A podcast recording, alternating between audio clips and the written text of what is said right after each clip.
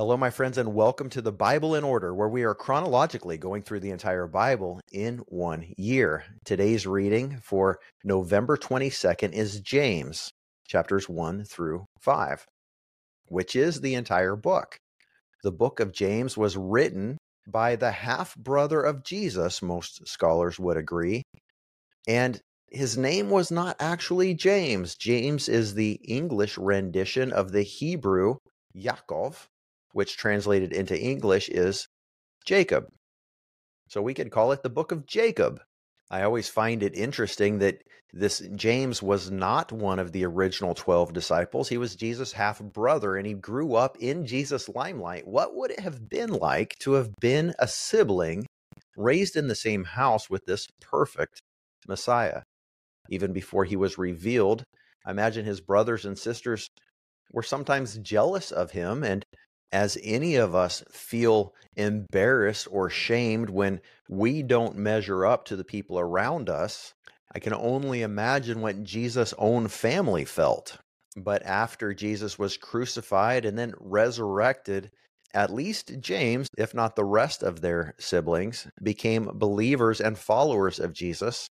And now here he is writing an epistle to Jewish believers who have been scattered throughout the Gentile lands.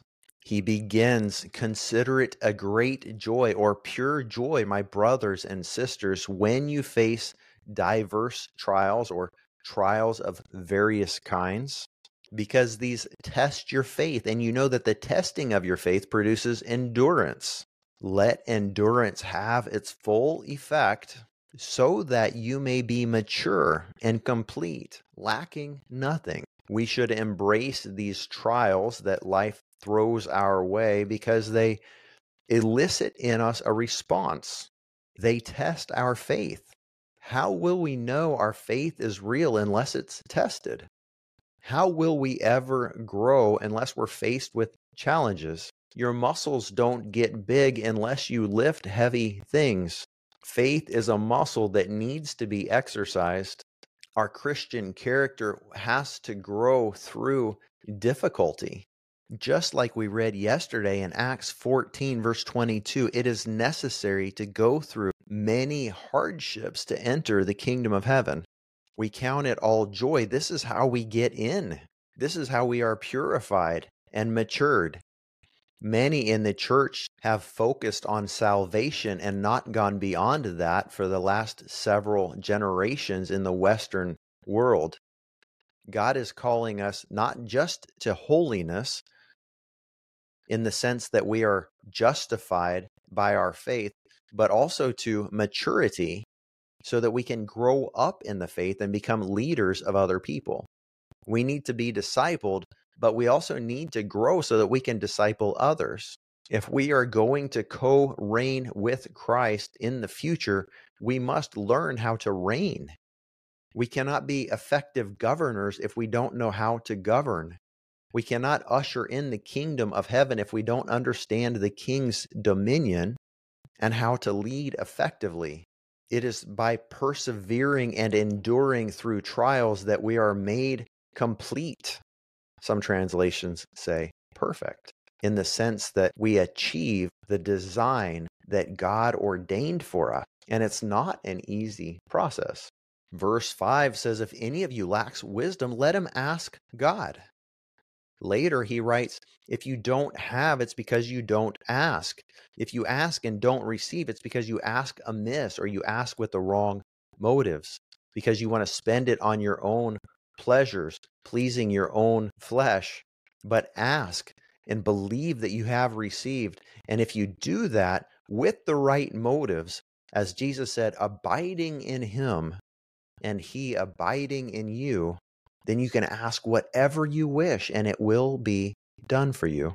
Verse ten says, "Everyone should be quick to listen and slow to speak, slow to anger, and understand that human anger does not accomplish God's righteousness. Instead, rid yourself of all moral filth and humbly receive the word implanted within you that is able to save your souls." James also writes a lot about the power of the tongue and how important it is that we bridle our tongues. In verse twenty-six, if anyone thinks he is religious without controlling his tongue, his religion is useless and he deceives himself. Jesus said, you speak from the overflow of your heart. What is it that you speak about? Are you saying good things? Are you advancing the kingdom of heaven with your tongue?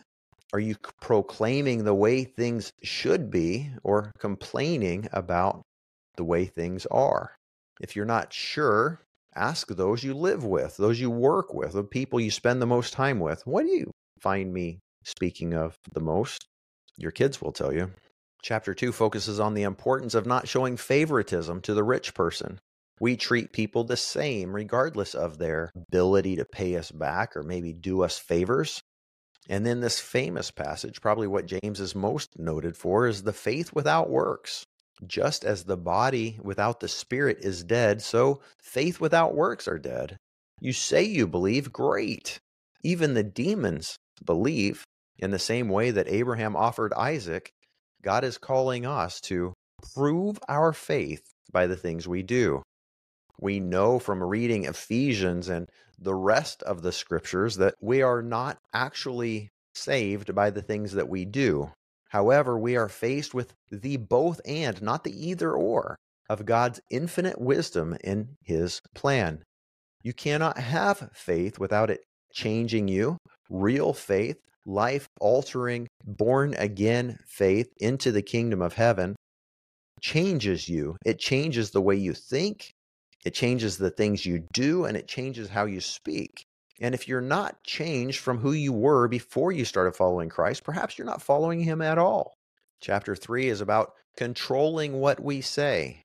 Think about a spring, a mountain spring, where we would get fresh spring water. Does salt or brackish water come out of that as well? It's impossible. It's either pure or it's not. Do you bless God and pray to him and praise him with your mouth and then also speak negatively and put down the brother or sister beside you who is made in God's image? It should not be this way.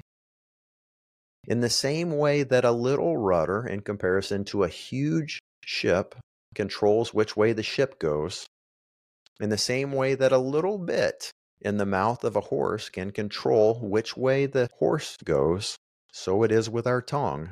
We have tremendous power to speak life or death. God is calling us to become complete, become mature, and to speak life the way he does. In Ephesians, Paul wrote to say nothing except for what is useful for building others up.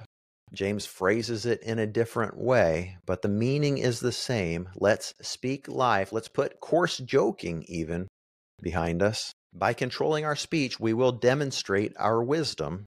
If we have wisdom from heaven, we will be gentle with people. We will treat them well. We will not be seeking our own benefit, and we will certainly not be jealous or envious of what others have.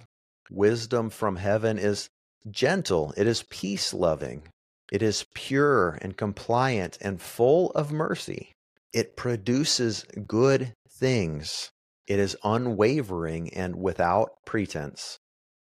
Sincere, doing good, promoting the needs of other people first, not seeking its own gain. Sounds a lot like love in First Corinthians thirteen. Chapter four reminds us to be humble, that God opposes the proud but gives grace to the humble. Humble yourself before the Lord and he will exalt you. That word humble in chapter four, verse ten is to make low, to bow oneself down. In other words, to be fully dependent upon God, not seeking your own best interest. And if you make yourself low, he will lift you up. So closely related to that, in the very next verse says, don't criticize. Brothers and sisters, anyone who speaks negatively about a fellow believer is defaming the law. If you're speaking bad about other people, you're actually speaking bad about God and his kingdom. Who are you to judge your neighbor? It should not be. We don't know what other people are hearing from God. Unless somebody is in very clear, open, and unrepentant sin, it is none of our business, and we should certainly not be talking about them to other people. If you have an urge to talk about somebody because you're curious about their situation, pray about it. Talk to God about it. Gain a heavenly perspective. Who are you to judge? Remember, the measure we use, Jesus said, to judge other people will be used against us. That same thought is echoed in chapter five, verse nine. Do not complain about one another, so that you will not be judged.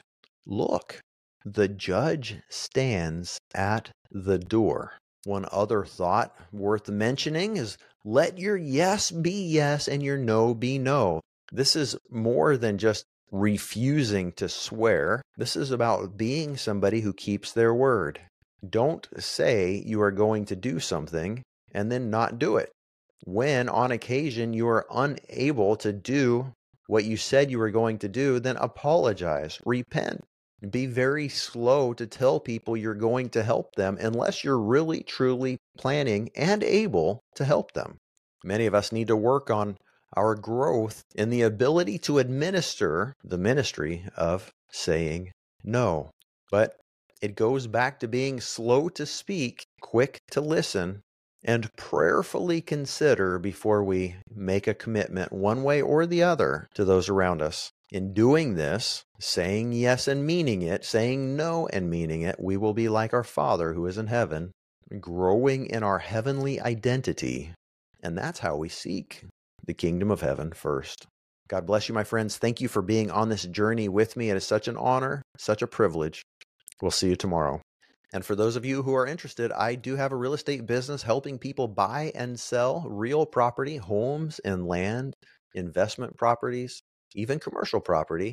I am active right now in the Southwest Florida market, but I have a team of agents across sixteen states, all with Call It Closed International Realty. If you are looking to buy, sell, rent, or invest, please check out my website, agent david doty dot com. And if you are a real estate professional, I would love to partner with you in helping grow your business. And I look forward to hearing from you. Thank you so much for your consideration.